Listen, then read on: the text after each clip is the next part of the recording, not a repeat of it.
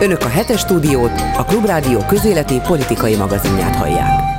Megbeszéljük a hét eseményeit Erkis Kornéliával, a Magyar Hang és Erdült Viktóriával, a hvg.hu újságírójával, aki azt először vagy itt velünk, éljen éljen. A Twitteren lelkes követője vagyok a kommentjeidnek és az értő hozzászólásaidnak, és Bolgár György, Erdési János vagyok. Kezdjük azzal, hogy amikor ezt a beszélgetést rögzítjük péntek délután, ezekben a pillanatokban az, hát az egész világ által el nem fogadott és hétköznapi szóval csalásnak tartott kelet-ukrajnai népszavazás eredményeként az orosz elnök Putyin bejelenti, hogy ezt a négy területet annektálja Oroszország, annak ellenére, hogy ezeknek a területeknek az egy része nincs is már, vagy még a birtokukban az ukrán csapatok haladnak előre. Azt hiszem nincs is olyan ország a világon, amelyik elfogadja ezt a referendumot, illetve ezt az annektálást, viszont hát sokan azt mondják, hogy azért tesznek úgy az oroszok, mintha ők ezt jogilag anektálhatnák, hogyha, hogy erre hivatkozva aztán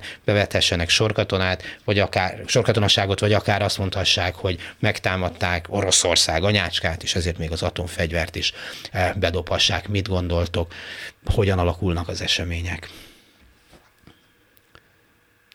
Hát ugye mindezek a dolgok felvetik a háború eszkalálódásának veszélyét, nyilvánvalóan erről beszélnek az elemzők is, erről írnak a sajtótermékek szinte minden országban, már ugye az északi áramlat ellen mm, elkövetett vélhetően támadás, nagy valószínűséggel támadás is, is felvetette azt, hogy, hogy hát itt könnyen elszabadulhatnak az indulatok, és a harmadik világháború előszobájában lehetünk.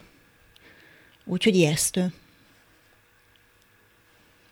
Hát azért ezt az előszobát még, még, még nem. Legyél egy kicsit optimista, Gyuri, kérlek. Kis túlzása.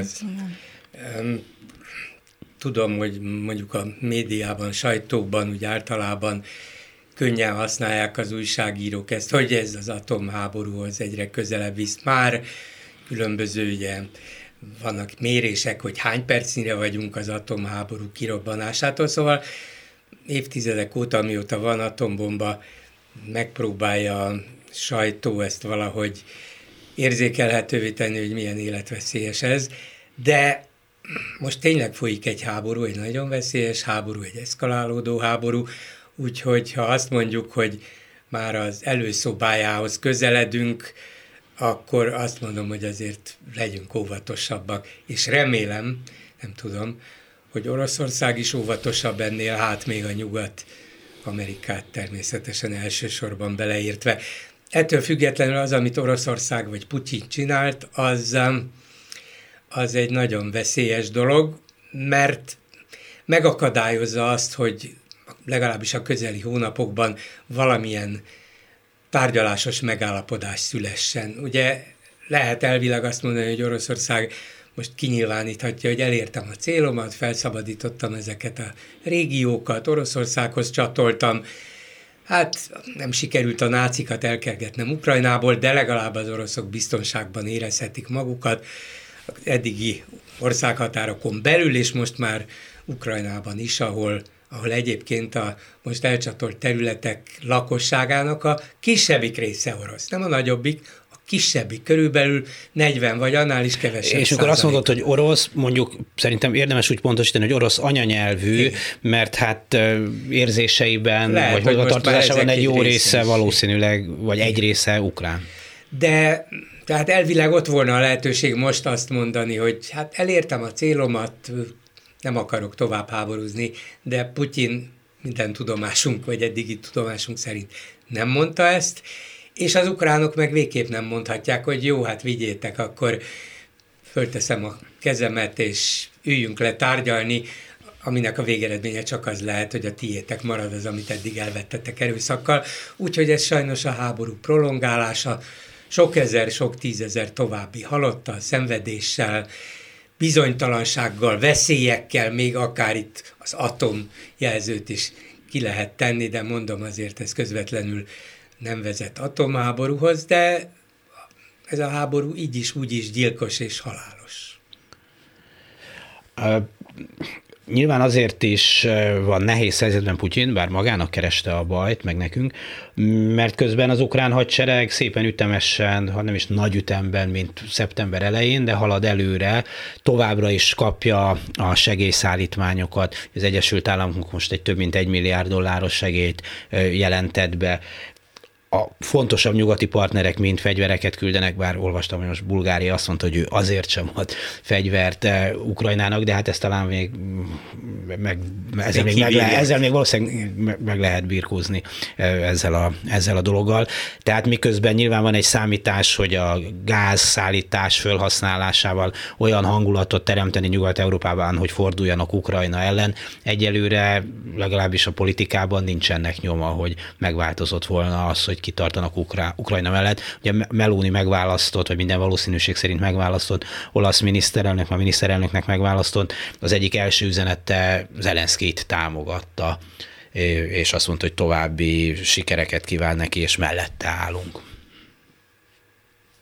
egészen biztos vagyok benne, hogy arra semmiképpen nem számíthatnak, hogy ezzel bárhogy is maguk felé állítják a nyugati közvereményt, vagy bárkit. És az az érdekes az egész mai bejelentésben, hogy mintha Putyin egy kicsit előre szaladt volna, hiszen a négy területből kettőbe még most is harcok folynak, az ukránok előre nyomulnak, és amikor a Kreml szóvivőjét ma délelőtt megkérdezték arról, hogy egész pontosan hol vannak ezek a határok, akkor ő annyit válaszolt, ha jól emlékszem, hogy hát ezt még le kell ellenőriznie, mert még ők se tudják pontosan. Hát igen, valószínűleg nem ott van a határ ma, ahol tegnap volt, mindig egy picit beljebb megy e, ezeken a, ezeken a területeken. Hát, Gulyás Gergely, magyar miniszter azt mondta, hogy természetesen Magyarország sem fogadja el ezeket a népszavazásokat, nem is tudom, hogy van-e olyan ország, amelyik egyáltalán ezt elfogadja, nem fogadja el ezt a területi annexiót, de ugyanakkor a magyar politika, az Orbáni politika teljesen nyilvánvalóan és, és egyáltalán nem titkoltan orosz párti egy csomó dologban. Mondok, de hogy, milyen, de, hogy, de hogy milyen kettős ez a dolog, akkor mondok erre egy, egy példát. Ugye ez is pénteki hír, hogy az Európai Unió energetikai miniszterei megegyeztek abban, hogy közösen hogyan lépnek föl. A hírben nincs szó arról, hogy Magyarország vétózott volna, vagy a magyar külügyminiszter mást mondott volna. Kétségkívül a nem tudom milyen Facebook, Twitter, akármilyen oldalán azért azt mondta, hogy itt minden baj forrása a Brüsszel és az uniós ö, szankció majd ezek szerint oda ment, és megkérdezte, hogy hol kell megnyomni az igen gombot. Rendkívül érdekes kérdés számomra egyébként az, hogy őt egészen pontosan mi motiválhatja ebben a kérdésben, hiszen ahogy mondtad is, azért az teljesen nyilvánvaló, hogy a, a szankciókat Magyarország is megszavazta, és közben pedig Orbán Viktortól ezt a narratívát halljuk, ezt a szankció ellenes a narratívát, amivel nem igazán tudom, hogy mit akar elérni. Ugye azt mondta a legutóbbi alkalommal, ha jól emlékszem, hogy a szankcióknak a visszavonásával az árak, az energiaárak azonnal felére csökkennének, és egy gyors gazdasági kilábolásra volna lehetőség, nem emlékszem pontosan, hogy fogalmazott, de ez volt a lényege. Hát ez ugye nem tudom, hogy mennyire valószínű forgatókönyv, hogy az árak hirtelen a felére csökkennek. Ugye most, ami a gázárakat elsősorban befolyásolja, az, az nem a szankció, hiszen nincsen, nincsen kiróva a gáz szállítása szankció, csak a, a kőolajra, és arra is csak ugye a következő év elejétől. És Magyarország ebből is kimarad? És Magyarország ebből is kimarad, igen. Szóval Szóval nem, nem tudom, hogy, hogy mire utalt a, a miniszterelnök, mikor ezt mondta. Nem tudom, hogy mennyire tartjátok ezt, ezt valószínűleg, hogy ez valóban bekövetkezik, hogy az árak azonnal a, a felére esnének, hiszen azért továbbra is háború hát folyna Ukrajnában. nem vonják vissza a szankciókat, tehát nem tudjuk kipróbálni. De Orbán nem is ezt gondolja, hogy majd visszavonják, vagy azt fogják mondani, hogy bocsánat, hát tévedtünk, kedves orosz elvtársak, hát akkor tiétek a pálya és a tér, meg Ukrajna egy része, és egyébként nekünk is nyugodtan nyomjátok a gázt meg az olajat, de nem is erre játszik, egyértelmű, hogy mire. Arra, hogy nagyon jól tudja, valószínűleg nálunk is jobban, hogy itt nagyon súlyos hónapok, évek jönnek, sokba fog ez Magyarországnak és a magyar lakosságnak kerülni, sokkal többet fogunk fizetni, jobban fogunk fázni, kénytelenek leszünk kellemetlenül is spórolni, még kellemetlenségek árán is spórolni, szóval nem, nem fogjuk jól érezni magunkat a bőrünkben. De ki ezért a felelős? Hát csak nem Orbán Viktor? Nem. Hát csak nem az oroszok? Nem. Brüsszel. 23 percig beszélt péntek reggel két hónap szünet után, nem is tudom, hogy népe hogy bírta ki, hogy két hónap ha nem szólt tartozom, hozzájuk. én köszönöm Igen. jól. E, a, a Kossuth, Kossuth rádiónak nevezett Fidesz rádióban, és a 23 perc alatt a szankció elhangzott valószínűleg több tucatszor, Brüsszel szintén, Brüsszel hazudik, Brüsszel becsapott, Brüsszel az oka, az, hogy Oroszország, az, hogy oroszok, pláne, hogy Putyin egyetlen egyszer sem. Nem Oroszország azok, nem az orosz háború, az orosz agresszió, az oroszok szemétkedések gázügyben speciál, mert ugye ott nincs szankció, tényleg csak ők nem szállítanak, hanem Brüsszel a felelős, a brüsszeli szankció, és becsaptak engem is, hát nem is értem, hogy lehetett Orbán Viktor becsapni, de hát azt mondta Mint az, az Unió. Olajtót. Igen, igen. Simán. Tehát belpolitikai megfontolás. Hát természetesen. Kizárólag. És miért csinálják ezt az egész szörnyű cirkuszt a nemzeti konzultációval, a szankciókról, hogy ott legyen majd másfél millió ember, akit föl lehet mutatni. Látjátok, nálunk a nép megszólal, ti nem meritek megkérdezni, megmertük kérdezni a népet, és a nép azt, azt mondja, hogy ő nem akar magasabb árakat, ő nem szeretne fázni, ő világítani szeretne, ő állásokat szeretne, ő dolgozni szeretne, csak ti, hülye európaiak nem szeretnétek még szerencsé, hogy az oroszok velünk volnának, ha engednétek, hogy velünk legyenek. Szóval csak belpolitika, és hát az egész tényleg az aljasságnak ne továbbja. Azért nem értem a dolgot, már az Orbáni szempontból sem, mert bárhogy is alakul ez háború, hát Oroszország ebből olyan nagyon győztesen és nagyon megerősödve nem fog kikerülni. Sőt, tehát nem lesz ereje támogatni, kölcsönt adni, a túlélésért fog küzdeni. Tehát igazán onnan nem kaphat semmit, ahonnan kaphatna valamit, az egyik kaphatnánk valamit, az egyik az Európai Unió, ami mm, ekéz, ahol tud. Ugye mindig elhangzik az, hogy majd Kína ad hatalmas, hatalmas kölcsönöket. Ja, nem, nem, nem. Igen, de lehet, hogy az a kölcsön az egy saller lesz. Szóval nem értem, a, értem, hogy most a népet lehet ezzel uszítani. Ez a lényeg. És ez, ez kész, ez megér Persze. egy ilyen kocka? Ah, ja, az oké. Okay. Vagy hát nem oké. Okay. Ez a, egyébként ez a nemzeti konzultáció, ez szerintem kicsiben olyan, mint ez a Dombaszi népszavazás körülbelül. Tehát az ráadásul tele volt hazugságokkal is, ugye egy felére csökkenne, meg mit már visszamenne oda, ahol az a választási kampány alatt, meg áprilisban volt az olaj meg a gázár, lejjebb van, jelentem, lejjebb van az olajára, mint áprilisban vagy márciusban volt, nem is kicsit hanem jóval alatta van. Azt mondta, az a 100 dollár nekünk megfelelne, mondta Orbán Viktor péntek reggel. Nem annyi, 90 alatt van, és ráadásul az orosz olajára, amit mi vásárolunk, az még mert az, mi ugye kibulisztuk magunkat az embargó alól, az meg még ennél is alacsonyabb. Miről beszél? Miről hazudik? Azért az elgondolkodtató, hogy mondjuk ha valaki ennyire intenzíven és látványosan használ belpolitikai célokra ilyen, ilyen külpolitikai nemzetközi ügyeket, hogy annak olyan milyen hatása lesz a, az ország nemzetközi megítélésére. Igen. A egykori kitűnő kollégánkat, Avar Jánost idézhetném, aki ilyenkor mindig Yasser Arafat példáját hozta föl, aki az a palesztin hatóság vezetője volt, a PSF vezetője volt, aki egy békülékenyebb hangot ütött meg, hogyha franciául beszélt, de ha hazament és arabul beszélt, akkor beleadott apait, anyait, és akkor erre mondta János azt, hogy hát azért mindig voltak, akik tudtak arabul, és értették, hogy otthon mit mondott. Na most még a, a, a, a magyar nyelvet persze jóval kevesebben beszélik, mint az arabot, de szerintem azért vannak a világon olyanok, akik értik, hogy mit mond befelé használatra. Igen, de semmi nem lesz. Ugye mi lesz a következménye, kérdezted? Szijjártó Péter, úgyis, mint külügyminiszter nyilatkozott egy kínai tévéállomásnak.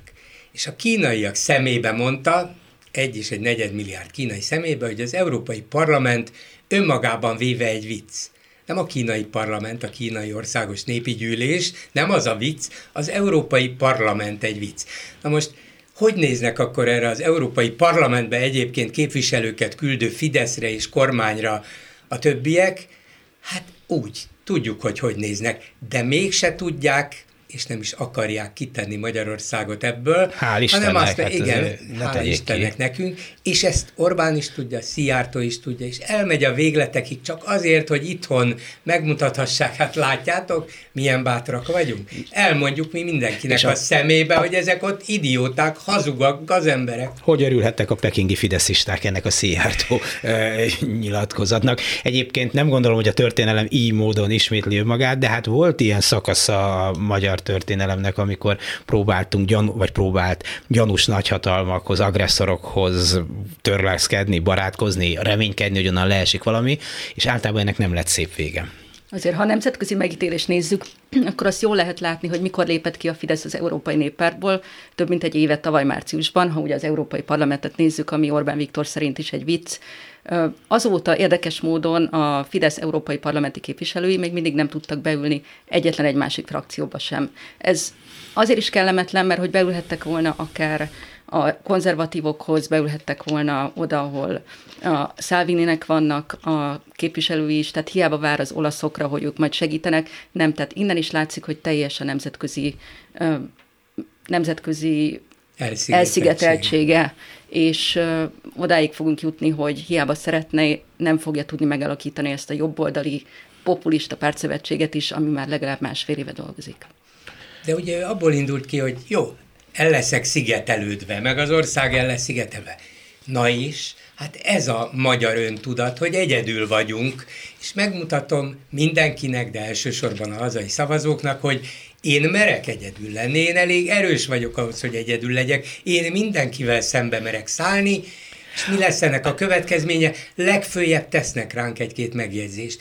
Meg hát remélhetőleg adják az eurót, ha nem adják végül mégsem, hát akkor tényleg nagy baj lesz. És hitelfelvétel Kínától elnézést, tehát hogy még ezt is eredményezheti ez a um, helyzet. De az nem Európai Unió, ugye Kínához tartozni, hát egyrészt... Tá, tengeren, Kína tengeren De csak az el, elszigetelődés kapcsán fölmerülhet az, hogy akkor máshonnan kell pénzforrásokat szerezni, hogy ezt a kormányfő ki is mondta. ezer milliárdokba kerül pluszban, úgyhogy azt, azt ők szeretnék elkerülni, biztos vagyok benne minden esetre szoktam nézni, azt hiszem, hogy az átlátszónak van egy oldala, ami követi a neristáknak a repülőgépeit. Ezeknek egy része egyébként a honvédség, meg ilyen címszókkal működik, és úgy látom, hogy nagy, most volt egy, ami Leningrád, az most éppen Szentpétervárra repült, de egyébként Nidza, Lisszabon, London, Berlin, tehát ilyen jobb, jobb Kán, tehát ilyen jobb tengerpartizék, szigetecskék, ilyen helyekre mennek, én nem tudom, mit csinálnak ott, biztos a népügyében sorgoskodnak és fáradnak, de mégse keletre járnak ezekkel a titkos repülőutakkal sem. Hát lehet, hogy ott folytatnak titkos akciókat az oroszok ellen, ugye, akik elvileg a mi ellenfeleink, vagy ellenségeink most már, lehet, hogy ott csapnak le az orosz kémekre, mit tudom én. De ha Mészáros Lőrincre bízzák azért. Hát akkor legalább nem fog szivárogni a gáz, és ez mostanában egy elég fontos szempont. A magyar gazdaság helyzete, hát ugye vannak, van pár ilyen indikátor, ami nagyon jól mutatja, hogy hogyan állunk. Az egyik a forint árfolyama, ami így, így vagy attól függ, merről nézzük, így inkább megy lefelé, különösen a dollárhoz képest volt most valami nagyon komoly változás. A másik az infláció, most már ugye a hivatalos előrejelzésekben is azt mondják, hogy hát most már a 20% sem olyan elképzelhetetlen, és még ez hosszabb ideig így lesz. Tehát, hogy elég, elég durva olyan dolgok történnek, amik már a mindennapokban, a hétköznapi életben is érezhető hatásúak. Zárójel, az AVC felmérése szerint azért ez 3 millió embernek így is tökéletesen megfelel. Szóval a gazdaság helyzete. Hát nyilván a magas euró árfolyamnak is van valamennyi köze ahhoz, hogy, hogy az ország nemzetközi megítélése lehet, hogy most nem annyira jó ugye ezt hozzá szokták tenni, mikor ennek az okait boncolgatják, hogy az Európai Unióval való megegyezés, és pont beszéltünk is erről a nyáron, mikor itt voltam, az Európai Unióval való megegyezés és a, az uniós pénzeknek a folyósítása az lehet, hogy kedvezően hatna erre a, mm, erre a folyamatra. Semmi olyan nem történik, amire nem számíthattak. Tehát egész egyszerűen a forint jelen pillanatban nem vonzó befektetőknek, ahogy Cornélia mondta, nem fognak egészen addig itt befektetni, amíg nincs megállapodás mondjuk az Európai Bizottsággal. Ki az, aki megbízna ebben a, a a gazdaságban egészen addig, amíg nem tudjuk, hogy ez a rengeteg pénz, amiről szó van, meg fog-e érkezni, vagy végleg felfüggesztik, hogyha nekem lenne olyan pénzem, amit befektethetnék jelenleg Magyarországon, lehet, hogy én se az forintot választanám. Igen, de hát közben meg mégis megy itt az izmozás ezekért, a, tehát még miközben minden nap elmondják, hogy Brüsszelnek a anyukáját, de hát az a pénz már az a miénk, azt megérdemeltük, azt itt kell adni, és addig az EU-ban vagyunk, amíg adják, aztán tehát a köcsén azt mondta volna, hogy ha már nem adnak pénzt, vagy már Magyarország befizető lenne, akkor persze ott lehetne hagyni az egész hódszerájt, ez is egy barátságos megjegyzés. Ezt később ugye cáfolták? Hát úgy, ahogy cáfolták, nem nagy lelkesedéssel, de minden esetre tehát miközben... Ezt, ezt már egy komoly ember is elmondta hónapokkal ezelőtt, Varga Mihály pénzügyminiszter, komolyan mérlegelte a nyilvánosság előtt, nem kellett hozzá kötse, hogy hát 2030 körül, amikor mi nettó befizetők lehetünk, akkor föl kell tenni újból a kérdést. Most még az unió tagság mellett vagyok, mondta Varga, de akkor föl kell tenni a kérdést, hogy érdemes-e maradnunk miért ne hangozhatott volna el ez köcsén? Aki cáfolja, valószínűleg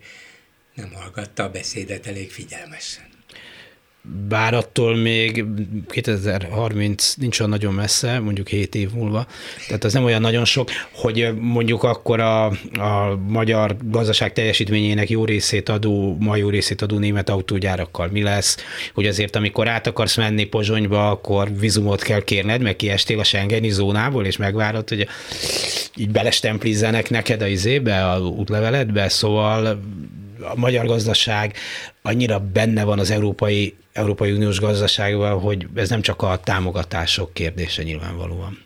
Jól emlékszem, akkor volt egyébként ilyen megjegyzés is a kormány részéről, talán kormányinfon a miniszterelnökséget vezető miniszter utalta arra, hogy hát lehet, hogy egyszer majd nettó befizetők leszünk, de hogy a közös gazdasági térségnek az előnyei azok, azok akkor is változatlanul fönn fognak állni.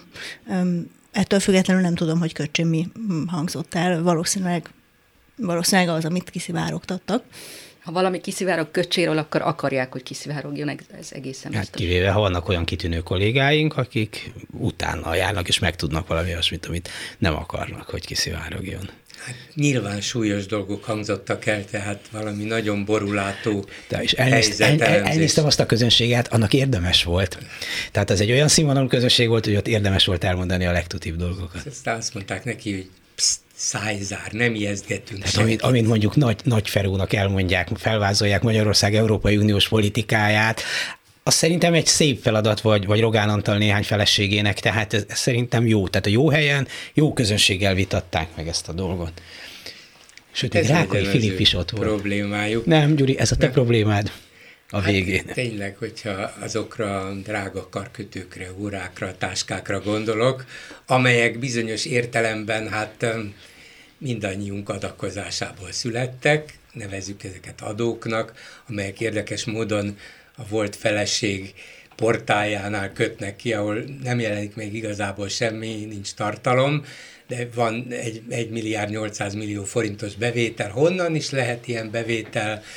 megkérdezném azért nyilván a komolyabb portálokat is, hogy van-e nekik ekkora bevételük reklámokból, de hát van, aki tud olyat produkálni, hogy legyen, és akkor a jó munkáért jó pénz jár, valószínűleg állami, vagyis közpénzből, de hát ezt nem tudjuk bizonyítani, csak feltételezzük. No de, hogy, hogy ennek a forintárfolyam romlásnak mi lehet a következménye, illetve az uniós támogatások megszerzésének vagy meg nem szerzésének. Szerintem Orbán változatlan úgy gondolom nem hülye, elszállt ugyan, de nagyon jól tudja, hogy milyen terepen mozog, még, még a Kossuth Rádióban is megengedett magának egy olyan humorosnak szánt kitételt, hogy bezzeg az Európai Unió az első szankciókban még nem célozta meg az energiát, és ebben hát mi meg a németek voltunk azok, akik leghangosabban, mondta ő, majd ki is igazította magát, hát igen, ahogy a, az egér meg, a, meg az elefánt vonul együtt, ugye, hát azért mégiscsak tisztában volt a saját súlyával is. De aztán a németek lefordultak erről, és elkezdték támogatni az energiaszankciókat is. Azt akarom mondani, hogy nem hülye, tudja, hogy mi van, azt is tudja, hogy mi lesz, hogy ennek milyen következményei vannak, és mindent aláír, amit eléje raknak. Nem is ezzel van a baj, nem a 17 benyújtott törvényjavaslattal, hanem talán azoknak inkább a tartalmával, de leginkább azzal, hogy az Európai Unió bár tudja, hogy mik a problémák, nem tudja, hogy hogyan lehet ezeket ténylegesen, tartalmilag és döntő módon orvosolni. Hogy lehet kiavítani őket. Lebontották a jogállamot, lebontották a demokratikus intézményeket, hát hozhatunk 17 vagy 170 törvényt vagy módosítást, de hogyha a rendszer alapjaiban nem változik meg, és abba az Európai Uniónak nem lesz beleszólása, mert nincs igazán jogi felhatalmazása hozzá, akkor minden így marad, és Orbán azt fogja mondani, minden, amit akartatok, itt van, tessék, most szeretnénk a pénztárhoz fáradni, és nem fog tudni az Unió mást mondani, csak azt, hogy hát igen, arra pedig nem kötelezhetünk, például ez csak egy részlet, nem ezen múlik, nem áll, vagy bukik ezen, nem tudunk kötelezni benneteket arra, hogy csatlakozzatok az Európai Ügyészséghez, mert nincs ilyen kötelező szabály. Lehet mondani, hogy milyen jó volna, Mire Orbán azt mondja, hát lehet, hogy jó volna, de hát a svédek csatlakoztak, nem, hát akkor mi a probléma? Nincs kötelező szabály, és arra sincs, hogy hogy kell visszaállítani a, a demokratikus rendszert, hogy a média tanácsnak minden tagja legyen-e a kétharmad által kijelölt megválasztott vagy csak Fideszes, vagy csak, vagy csak kétharmada, vagy 50-50, nincs rá kötelező szabály, és amíg nincs, addig az Európai Unió kérhet egy csomó dolgot, Orbán meg is fogja csinálni, egy picivel talán normálisabb lesz, meg ellenőrizhetőbb, de a rendszert nem fogja tudni visszaállítani. Van egy, azt hiszem, Bibónak tulajdonított mondás, hogy demokráciához demokraták is kellenek hát ennek hiányában, és ugye ez itt a magyar szavazópolgárok egy, egy részének sem kell a demokrácia szemmel láthatólag. Tehát ezt csak mi gondoljuk, hogy itt, vagy nem is tudom, hogy gondoljuk, hogy van egy ilyen elnyomó kisebbség, amely rányomja az akaratát a szegény többségre, amelyik kézzel lábbal tiltakozik azért, hogy ne vegyék el tőle a demokratikus jogokat. Nem, honfitársaink egy nagy számban, nagy számú része úgy gondolja, hogy ez itt teljesen rendben van. Sőt, csak úgy nem függ ezekkel, a, vagy hogy mondjam, nem is ez a jó szó, hogy nem, nagyságrendjében nem mérhető ezekhez a dolgok, amikről eddig beszéltünk, de ugyanakkor mégiscsak ide tartozik. Éppen most jött a hír nekem legalábbis, hogy polgári engedetlenségre hivatkozva például a Budai, Budapesti Kölcsei Ferenc gimnáziumból több tanárt kirúgtak, mert ugye sztrájkolni már nem sztrájkolhatnak, ellenben fizetést nem kapnak polgári engedetlenséggel próbálkoztak ö, több helyen, most szépen fogják, és mondjuk kirúgnak egy francia tanárt. Hát nyilván holnap fölvesznek a helyére két más ott nem lesz többet. A, a Kölcsei Gimnázium, ami arról volt híres, hogy milyen erős a francia oktatás benne, ezentúl nem lesz olyan híres arról, hogy a, milyen erős benne a, fran, a francia oktatás, de cserében rend, csend, fegyelem. Egyébként tudom, hogy jövő hétre, azt hiszem szerdára nagyobb munkabeszüntetés, hogy tiltakozást szerveztek a pedagógusok. Hát ha ezek után, amikor elkezdték kirúgdosni a kollégáikat, azt a következtetést tonják le nagyobb részben, hogy kussolni kell, mert ki tudja, mi lesz, akkor tényleg menthetetlen a dolog. Ha viszont azt a következtetést tonják le, hogy na most megállt kell parancsolni ennek a rendszernek, akkor egy pici remény még ott, még ott megmaradt nekünk. Ez nagyon szomorú egyébként, de a, béreket és a munkakörülményeket elnézve, én őszintén azt hiszem, hogy szívességet tettek saját egyéni életpályájuk szempontjából ezeknek a pedagógusoknak, mert mm, számos területen képesek, és főleg aztán a, a nyelvoktatással foglalkozó pedagógusok jó nyelvtudásra számos területen képesek elhelyezkedni. Nyilván nem fognak egyébként a helyükre találni másikat, azt gondolom, igen, hogy példát, példát szerettek volna statuálni, és ez még úgy is hatásos lehet, mint mondtad, hogy teljesen biztos, hogy egy bíróságon, hogy hogyha ezt megtámadják, akkor, akkor ezt jogellenesnek fogja a bíróság találni, mert, mert egészen egyszerűen ez egy aránytalan szankció, egy, egy, egy órás, még hogyha polgári engedetlenség keretében történő munkabeszüntetésről van szó, akkor is akkor is egy aránytalan szankció, biztos vagyok benne, tehát szinte biztosan tudom mondani, hogy egy, hogy egy bíróság ezt nem, hmm. nem fogja hmm. így igenelni, nem hmm. fog rábólintani. Hmm. Legyen nem, nem, nem, nem, szerintem nem fog rábólintani. Úgyhogy hát meglátjuk, nyilván ez egy-két évbe is lehet, hogy beletelik. Nem tudom, hogy most az ilyen típusú munkaügyi perek mennyi ideig zajlanak, ameddig, ameddig ez a dolog kiderül, de Ja, úgyhogy az elretentő hatását azt kifejtheti mindenképpen. Munkahogyi perek azok legalább három-négy évig eltartanak, De az az igazán elkeserítő az egészben, hogy nem csak az, hogy francia tanár elmehet bárhova franciát tanítani nyelviskolába, hanem még egy multinál, vagy akár egy élelmiszerboltban is kétszer annyit keres, mint ma egy kezdő tanár Magyarországon, és nem csak a vidéki szakközépiskolákra, akár a budapesti elit gimnáziumokra is gondolok, ahol azt nem tudom, hogyha azok az emberek, akik voltak annyira lojálisak, voltak annyira lelkesek, hogy szerették volna tanítani a gyerekeinket, ha ők is elmennek, őszintén nem tudom, hogy ki fogja őket tanítani mondjuk akár öt év múlva.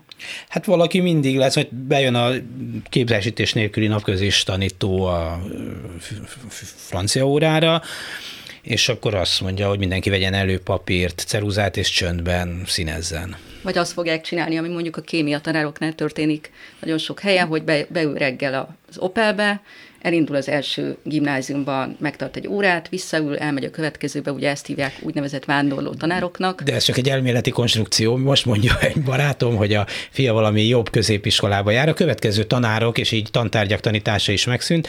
Eh, kémia, fizika, biológia és a földrajznak most járják a végét. Nincs, tehát meg se próbálják. Kész, kész, és ez egy jobb budapesti középiskola. És ki tartja meg az órákat? Nem tartja meg, nincs valami, van helyette, de nem, tehát nem Lukas óra, de nincs, nincs, tehát nincs kémia, biológia és fizika oktatás. Viszmajor nincs. van helyette. De most persze, óra nincs, Viszmajor van. E- erre csak annyit mondhatok, hogy a, végül is nekem megtartották a kémia, fizika és biológia órákat, így vele gondolok, hogy mire emlékszem, ezzel az erővel akár meg se tarthatták volna, de nem akarom elviccelni ezt a dolgot, mert sok kitűnő osztálytársam lett például nagyszerű orvos, tehát nem az oktatása volt feltétlenül akkor még a hiba, de szóval, hogy ez elképesztő, és így jártunk. Hogy generál, generálja tovább a problémát. Tehát ugye, Persze. ahogy te is mondod, nincs kémia tanár, nem tanítanak kémiát, ki az, aki mondjuk el akar menni gyógyszerésznek, el akar menni orvosnak, nem fog tudni leérettségizni kémiából, nem veszik fel az orvosiratát, nem csak tanárok nem lesznek, hanem orvosok sem. Ugye a kölcsei volt a diák, tanár tiltakozások egyik központja, egyik szervezője, Törlei Katalina tanítanék is mozgalom. Igen, ezért hozom őt elő hogy ő, ő is kölcse is tanár, és hát ez a fellépés azt mutatja, hogy töretlenül épül ki az egypártrendszer. Ez pontosan úgy működik, mint a rendszerváltás előtt. Ugyanazzal a megfélemlítéssel, ugyanazokkal a szankciókkal, nem Brüsszel hozta a szankciót, Budapest, a Fidesz központ, vagy a Fidesz kormány szankciók a polgári engedetlenség ellen. Szóval ez a megfélemlítés lehet, hogy beválik, hogyha kiderül, hogy valóban nem, nem mernek majd tiltakozni, és nem mernek sztrájkolni, akkor egy időre beválik, és akkor végül is igaz, hogy ahhoz szovjet csapatok kellettek, de az a rendszer is kitartott 40 évig, a Szovjetunió is kitartott 75-ig, lehet, hogy a négy ukrajnai régió is 75 évig lesz Oroszország része. De az nem is tudjuk, lehet, hogy nem. De az, de az is lehet, hogy nem. De az biztos, hogy itt még azért sok múlik azokon az embereken, mert nincsenek itt a szovjet csapatok, még talán a Fidesz csapatok sem, vagy nem úgy, nem olyan formában, azokon az embereken, akik azt mondhatják maguknak és a társaiknak, hogy na itt volt elég, és akkor kimegyek, tiltakozom, sztrájkolni fogok, mert százezer pedagógust nem küldhetnek el. És megmutatjuk, hogy van erőnk, meglátjuk. Na jó, de százezer pedagógus nem küldhetnek el, de, de látjuk, hogy ezekben a megmozdulásokban, bár sokan, és ezek szerint hősiesen vagy kockázatot vállalva részt vettek, hát a többség, többség nem. És lehet, hogy a, ne, nem, a semmit nem csináló többség azt gondolt, hogy tényleg jobb lenne egy picit jobban keresni, mint az ugyanígy dolgozó takarító, vagy legalább annyit keresni, bár ők ingyen ebédet is kaptak, mármint hogy a takarítók, de hogy ezért úgy, úgy, úgy, úgy nem, nem tett hát ezt látjuk. A, a, miközben persze vannak kollégáik, akik, akik kockázatvállalóan felléptek. Uh, ha, ha itt ez most egy kérdés volt, egy megválaszolandó kérdés. Akkor válaszold meg, légy szíves. Nem, nem tudom megválaszolni, csak valóban valamiféle válaszút elé érkezett a magyar társadalom, még lehet annyi szabadsága, és még lehet annyi ereje, hogy föllépjen az egyre nyomasztóbb önkényuralommal szemben. Ha nem teszi, akkor, akkor sajnos önként elfogadja azt, hogy ez itt egy diktatórikus jellegű önkényuralom lesz, néhány formális demokratikus intézménnyel, és négy évenként le, meg lehet újból szavazni a Fidesz kormányt egész 2060-ig, ahogy Orbán ezt vizionálta. Még talán meg lehet akadályozni. Egyébként pont a pedagógus tiltakozásoknak az elhúzódó és intenzív volta mutatja szerintem azt, hogy bár sokan nem értenek egyet azzal, hogy ennek mekkora jelentősége lehet a, a dolgok végkimenetele szempontjából, de hogy azt mutatja szerintem, hogy van, van határ, és, és ez a határ ez ott jött el, amikor ugye a kormány veszélyhelyzeti rendeletben 2022 elején öm, jelentősen korlátozta a sztrájkjogot, tehát hogyha valaki emlékszik, akkor ettől a pillanattól kezdve voltak ezek a polgári engedetlenségek jellemzőek, amik miatt most ezeket a, a szankciókat hozták, és azért ott is az történt, hogy már nem voltak koronavírus korlátozások érvényben, kormány mégis erre hivatkozva tette meg ezt a, a rendelkezést, tehát fölmerül a kérdés, hogy nem terjeszkedette túl a, a, a felhatalmazásán, amit ugye arra kapott, hogy a járványt kezelje, és, és nem arra, hogy a pedagógusokkal, meg az oktatási rendszerrel kapcsolatos problémákat kezelje. Hát ez egy fontos pillanat volt, azt gondolom, és sajnos azt látjuk, hogy, hogy itt, amikor valaki túlterjeszkedik véletlenül a felhatalmazásán, és, és kvázi visszaél a, a joggal, akkor azt újabb visszaélés követi, amire újabb visszaéléssel kell válaszolni, tehát, hogy mindenki, mindenki túlterjeszkedik a, a jogi, jogi kereteken, tehát, hogy ez egy problémás eszkalálódó helyzet, ami úgy kezdődött, hogy a, hogy a kormány túlterjeszkedett a felhatalmazásán. Tehát én ezt egy nagyon, nagyon fontos pontnak gondolom ebben a történetben de az Európai Unió ebben nem tud beleavatkozni. Látja, nyilván el is ítéli, egyenként is, talán testület is benne van, benne lesz különböző jelentésekben, de nem tud beavatkozni. Erkis Kornéliával, Serült Viktóriával és Bolgár Györgyel beszéljük meg a hét eseményeit. Dési János vagyok a magyar ellenzék egyik legjellegzetesebb, legtöbbet szereplő, méltán legtöbbet szereplő figurája Hatházi Ákos, azt nem tudom, hogy képviselője, mert ugyan egyéni körzetben megválasztották, de egészen mostanáig nem engedték letenni a képviselői esküjét, ami a feltétele annak, hogy képviselőként valóban működhessen. Most már arra is figyelnek, hogy jegyel, pénzért megvett turista jegyel se feltétlenül jusson be a munkahelyére ami persze még számos lehetőséget felvet, például a klubrádióban a kollégák csak úgy jöhetnének be, hogy jegyet vesznek a bejáratnál, mondjuk, és akkor kövérszedné a pénzeket. Ja, zárójel jut eszembe, gyűjtési hét van, aki támogatni akarja a klubrádiót, és következő hónapokban is hallgatni akarja, az klubradio.hu oldalon nézze meg. Szóval, hogy ezt minden további nélkül és demonstratíve meg lehet tenni, és bizonyos szempontból ez szerintem hasonlít a pedagógusok helyzetéhez, ahol szerintem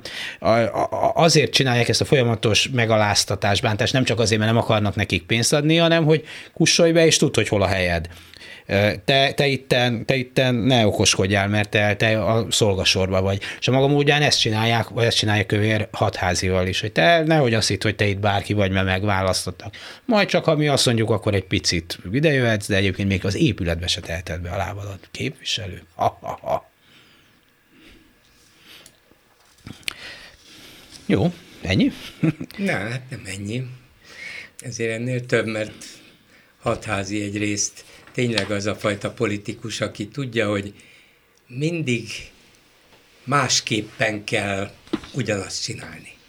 Azért ehhez különleges képesség kell.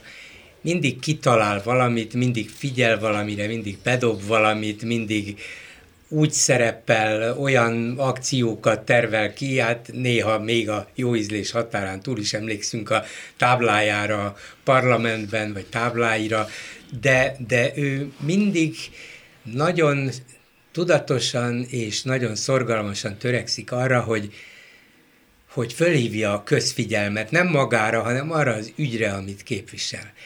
És nem csak sok mindent derített ki, nyilván sok egyéb ember segítője segítségével, meg az emberek egy része tudja is, hogy kihez kell fordulni, hát hatházihoz, mert ő mindjárt valami nagyobb ügyet csinál belőle, de azért az egy különleges politikai képesség, hogy az ember állandóan tudja magára irányítani a közfigyelmet, és nem azért, hogy neki több hatalma legyen, hanem hogy az az ügy, amit ő be akar vinni a köztudatba, az kapjon valamilyen figyelmet. Úgyhogy még ez a húzása is, hogy én nem megyek be a nyitóülésre, hogy letegyem az esküt, és még ha fél évig meghurcolásnak és abszurd büntetéseknek volt kitéve, és fizetését se kapta meg, és tényleg nevetséges és felháborító volt az egész úgy, ahogy van, de ezzel fél évig sikerült fenntartani az emberek érdeklődését, figyelmét, a másik oldal utálatát, ennek az oldalnak meg a tiszteletét, hogy ez a hatázi csinál valamit. És tényleg, ha, ha ezt a képességét a többi ellenzéki párt is valahogy természetesen el tudná sajátítani, kicsit többre jutnánk. Ugye az a dilemma van itt, hogy elhisszük-e, hogy ez még valamennyire demokrácia, tehát bejárunk a parlamentbe, interpelálunk, hozzászólunk, melegbe ülünk, és most én nem egyszerűsíteném le ezt csak a ellenzéki képviselőknek juttatott jövedelem kérdésére, mert ez ennél szerintem sokkal bonyolultabb, vagy azt mondjuk, amit már hatházi mond, hogy hát ez egy diszlát. Tehát én a 80-as évek végén tudósítottam a magyar parlamentből, vannak emlékeim arról, hogy hogy működött mondjuk 80 87-88-ig, egy kevés. Hát tök mindegy volt, hogy mi történik ott, teljesen semmi jelentősége nem volt. Hát szerintem most pont politikai jelentősége annyi, kétségtelen Kétli Anna vagy Slakta Margit is volt az országgyűlés tagja, amikor szintén nem volt feltétlenül a demokrácia hibátlan, de hogy, de hogy az ellenzéki pártok többsége ezek szerint azt mondja, hogy ez még mégis egy demokrácia, mégiscsak mi bekerülhetünk, mégiscsak többé-kevésbé szabadon elmondhatjuk, amit gondolunk, hát hogy ebből semmi nem következik, és hogy ezt elég kevesen tudják meg, mert mondjuk a állami propaganda médium és más már nem nagyon van, nem nyomja, hát az már egy másik kérdés. De még hatházi is le fogja tenni a képviselői ja. esküt. De azt mondta, hogy hát azért az, a nagyon nem fog bejárni a parlamentbe. Értem én, persze, és van is ebben logika. Hogyne. És sok értelme valóban nincs is, de valami értelme van. Valamit lehet csinálni. Vala, valamilyen korlátozott nyilvánosságot meg lehet szerezni általa, valamilyen hozzáférési lehetőséget, vagy kérdésfeltevési lehetőséget, ami, amihez képviselőként joga van. Ezt meg lehet tenni jóval inkább, mint a rendszerváltás előtt abban a valóban látszat parlamentben, amelyik nyilván Szijjártó Péter szerint nem volt vicc ellentétben az Európai Parlamenttel, amelyik vicc, mert képes magyar, magyar kormány ellen kétharmados többséggel elfogadni egy határozatot. Szóval azt kell mondanom, hogy hatázi is tudja, hogy valamilyen lehetőségek vannak, ezekkel még mindig érdemes élni, és nem is szabad otthagyni őket. A, semmi, most csak egy dolog jutott hirtelenjében eszembe, nem csak az, hogy a Fidesz, illetve hát a kormány gyakorlatilag a parlamenten keresztül finanszírozza valamelyest az ellenzéki pártokat.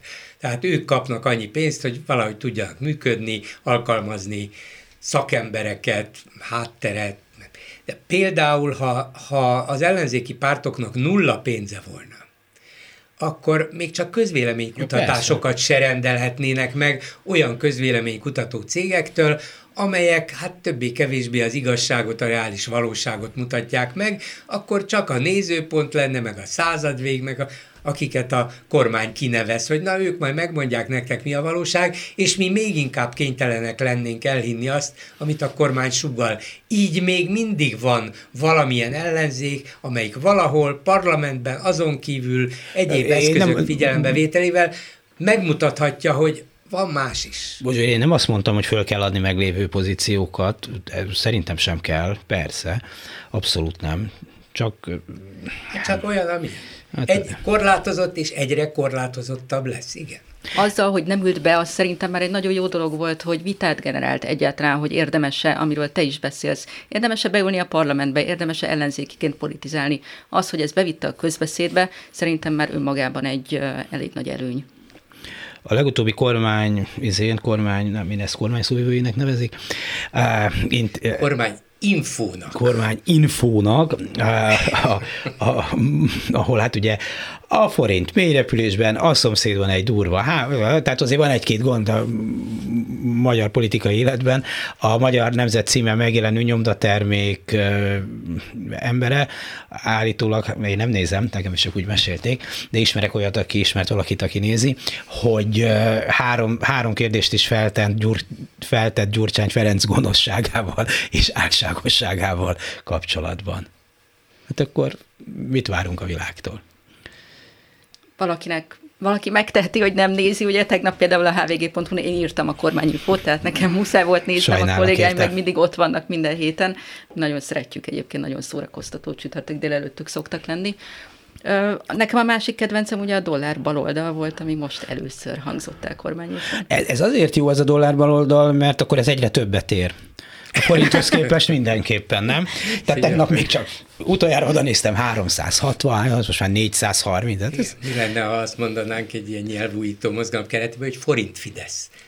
Az meg egyre romlik, nem? Igen mert hogy, hogy, hogy ez hogy a Márkizai mozgalma külföldről kapott eh, dollár támogatást, és ugyan amikor a Löpen kap támogatást Magyarországról, vagy a boszniai szerbek, az nem számít. se jut, az, az, az, az, normális, tehát ilyen, és simán bele lehet ott tenni a, a szélső jobb kasszájába, vagy amit ugye eh, Szlovéniába csináltak, megcsinálnak, az nem érdekes, de ide nem lehet hozni pénzt. Ráadásul hát nem lehet azt mondani, hogy ez a pénz nagyon hatékonyan került hasznosításra, mert hát látjuk, hogy milyen eredménye lett ennek az egésznek.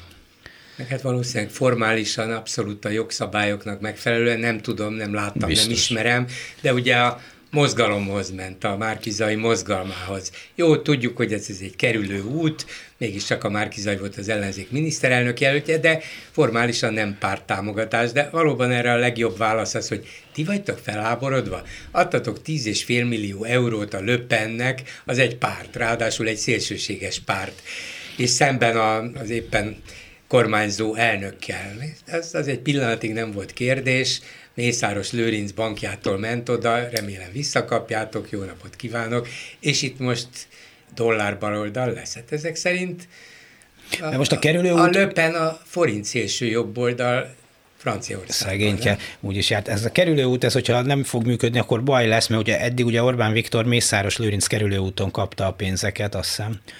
Ha, ha ezen túl nincs kerülőút, akkor, akkor mi lesz? Érted, amit mondtam, Gyuri? Nem, elgondolkodom, hogy mi lesz itt. mi lesz, lesz kerülő út, én azt hiszem. Az, az mind, mindig úgy alakul. az útépítések mészáros kezében van. Így van, megépítik 35 majd. évre, hát miről beszélünk? És a vonat, és a vonat az már smafú? Nem, az se smafú. Minden. Ugye? Meg a magárepülők se, meg a honvédségi repülők se. Semmi se smafú. Nekünk minden is kell. Szerencsejáték hát az már régen az övék, és nem nyertek? Na ugye. Igen, de azt hiszem mindig a vörösre tesznek, és valahogy ez jön be nekik. Hogyha te nézed a kormányizét, akkor tényleg elhangzott, hogy azt mondta ez a fiatal ember, aki ott fényvisszaverő felületet játszik, hogy túl sok a bicikliót Budapesten, és hogy maguknak kell. Hát én biciklivel járok. Innen üzenem ennek a fiatal embernek, hogy szálljon ki egyszer a marha nagy Audiából, vagy a Supervével, vagy nem tudom, mivel megy. Pattanjon rá a bicikliére, és nézze meg, hogy Budapest belvárosában hogyan lehet biciklivel menni. Hát, csak egyetérteni tudok, mert én is a bicikliseket gyarapítom, vagy a tömegközlekedőket, és egyébként nem zárom ki, hogy a fiatalember is közéjük tartozik. Hogy tömegközlekedéssel ezt a kérdést, így van. Nem aki feltette, aki az nem érdekel, nem, aki, aki, válaszolt, aki válaszolt az a fiatalember. Nem, az nem, az, az a fekete autóban. Egyébként különösen érdekes, hogy ez pont most jutott az eszébe, amikor ugye hát egy súlyos válság közepén vagyunk, a, az üzemanyag ár igen magas, illetve most jelenleg sok pénzbe kerül az államnak, hogy ne legyen legalább a lakosság számára ne legyen magas, tehát a legaktuálisabb lenne a világon az, hogy most minden létező módon próbáljunk takarékoskodni az üzemanyaggal, tehát ezeket a, mm, a megújuló energiától elkezdve a kerékpáros közlekedésig, ezeknek a támogatására most jött el a pillanat, és ezt a pillanatot választotta Gulyás Gergely arra, hogy, hogy túl sok mm, bicikliút van Budapesten. Hát szerintem ez a szokásos, hogy hogyan lehet ellenséget generálni, tehát hogyan lehet megosztani a társadalmat, hogy akkor nyilván egy csomó autóval közlekedő ember azt gondolja, hogy gyorsabb lenne neki az útja, hogyha a körúton Egyébként ez is csak egy olyan vicces dolog, hogy egy rövid szakaszon van ám egy sáv a bicikli mögött, bicikli sáv miatt, ott is két sáv lenne és mehetne, akkor gyorsabban haladna, miközben valószínűleg nem, mert akkor én is visszaülnék az autómba, és ott pöfögnék előtte, és ledudálnám a hülye fejét, hogyha nem indulna el az onyomban a, a zöldnél. Szóval ez nyilvánvalóan csak egy ilyen kis, kis egyszerű, egyszerű próbálgatás, nem? Téged kéne kiállítani egy ilyen kormányinfóra. Tényleg? Ledudáljuk a hülye fejét azoknak, nem, nem finoman válaszolni itt mindenféle mert provokatív kérdés. Mert ők finoman válaszolnak. Lehet, hogy az lenne az első kormányinfo, ahol a biciklis üldözés szó elhangozna. És azt mondanám, hogy a dollár biciklisták.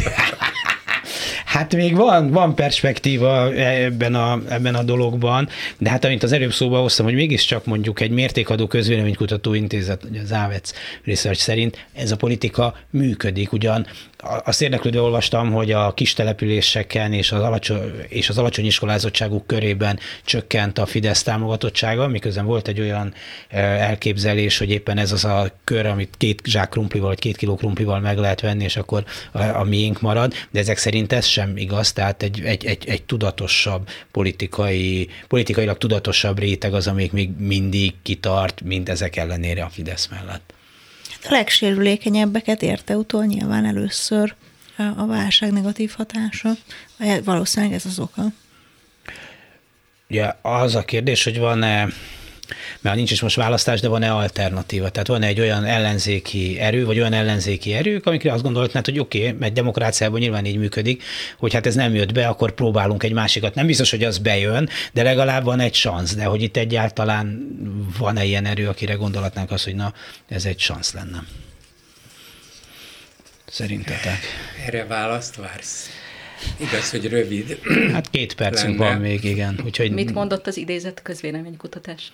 Hát azt nem mondta, hogy, tehát nem azzal foglalkozott, hogy milyen politikai erő hol van, hanem az, hogy milyenek a támogatottságok. A, és hogy ez volt a lényege, hogy ugyan, ugyan 3 millió 700 ezerről 3 millióra csökkent, 3 millióra csökkent, miközben az ellenzéké nem nőtt ezzel arányban sem se arányban, Jó, hát sem tudjuk, arányban. miről van itt szó. Szétesett az ellenzék, és egyelőre nem tud igazi alternatívát ajánlani, bár tulajdonképpen egyenként mindegyik ellenzéki párt azt képviseli, amit kell, még a, akár a jobbik is. Európa párti, demokrácia párti, szolidaritás párti, rendben van, ezek a fő kérdések. És igazuk van a kormányjal szemben, és nagyon élesen állnak vele szemben csak nem tudják ezt hatásosan kifejteni, nem tudják együtt kifejteni, és főleg nem tudják elhitetni a közvéleménnyel, hogy ha a helyzet úgy alakulna, akkor együtt fellépve meg is tudjuk ezt csinálni. Egyszerű, nagyon könnyen megegyezünk az Európai Unióval, nem csak, nem csak hogy jönnének a pénzek, de normális viszonyokat alakítanánk ki, a közvetlen bajokat el tudjuk hárítani, a szegényebbeket jobban megsegítjük, és így tovább. Tehát nagyon könnyű volna a dolguk, de nem tudnak egymással zöldágra vergődni. Ebből ugye a DK azt a következtetést vonta le, majd én egyedül megmutatom. Hát nem tudom, hogy ez sikerülni fog-e, de hogyha de egyedül mutatja neki, meg, nem, akkor... Hogy valakinek sikerüljön már, annak igen, azért Igen, csak akkor valószínűleg a másik oldalon meg veszít az ellenzék, mert hol ez ki fog kihullani, hol az fog kihullani, és nem látom a DK-ban az egyesítő erő lehetőségét, potenciáját. Az lehet, hogy ők nagyobbak lesznek, de hogy képesek-e egyesíteni az ellenzéket, hát ez iránt vannak kételje. Akkor innen is tanácsoljuk, hogy vergődjetek zöldágra, létszi, létszi. Köszönöm szépen Erkis Kornéliának, Serdült Viktoriának és Bolgár Györgynek. A műsor készítésében közreműködtek Lantos Dániel, Gálbence Baló Krisztián és Gárdai László, a szerkesztő Csernyánszki Judit volt, Dési Jánost hallották. A viszont hallásra! A hetes stúdiót a Klubrádió közéleti politikai magazinját hallották.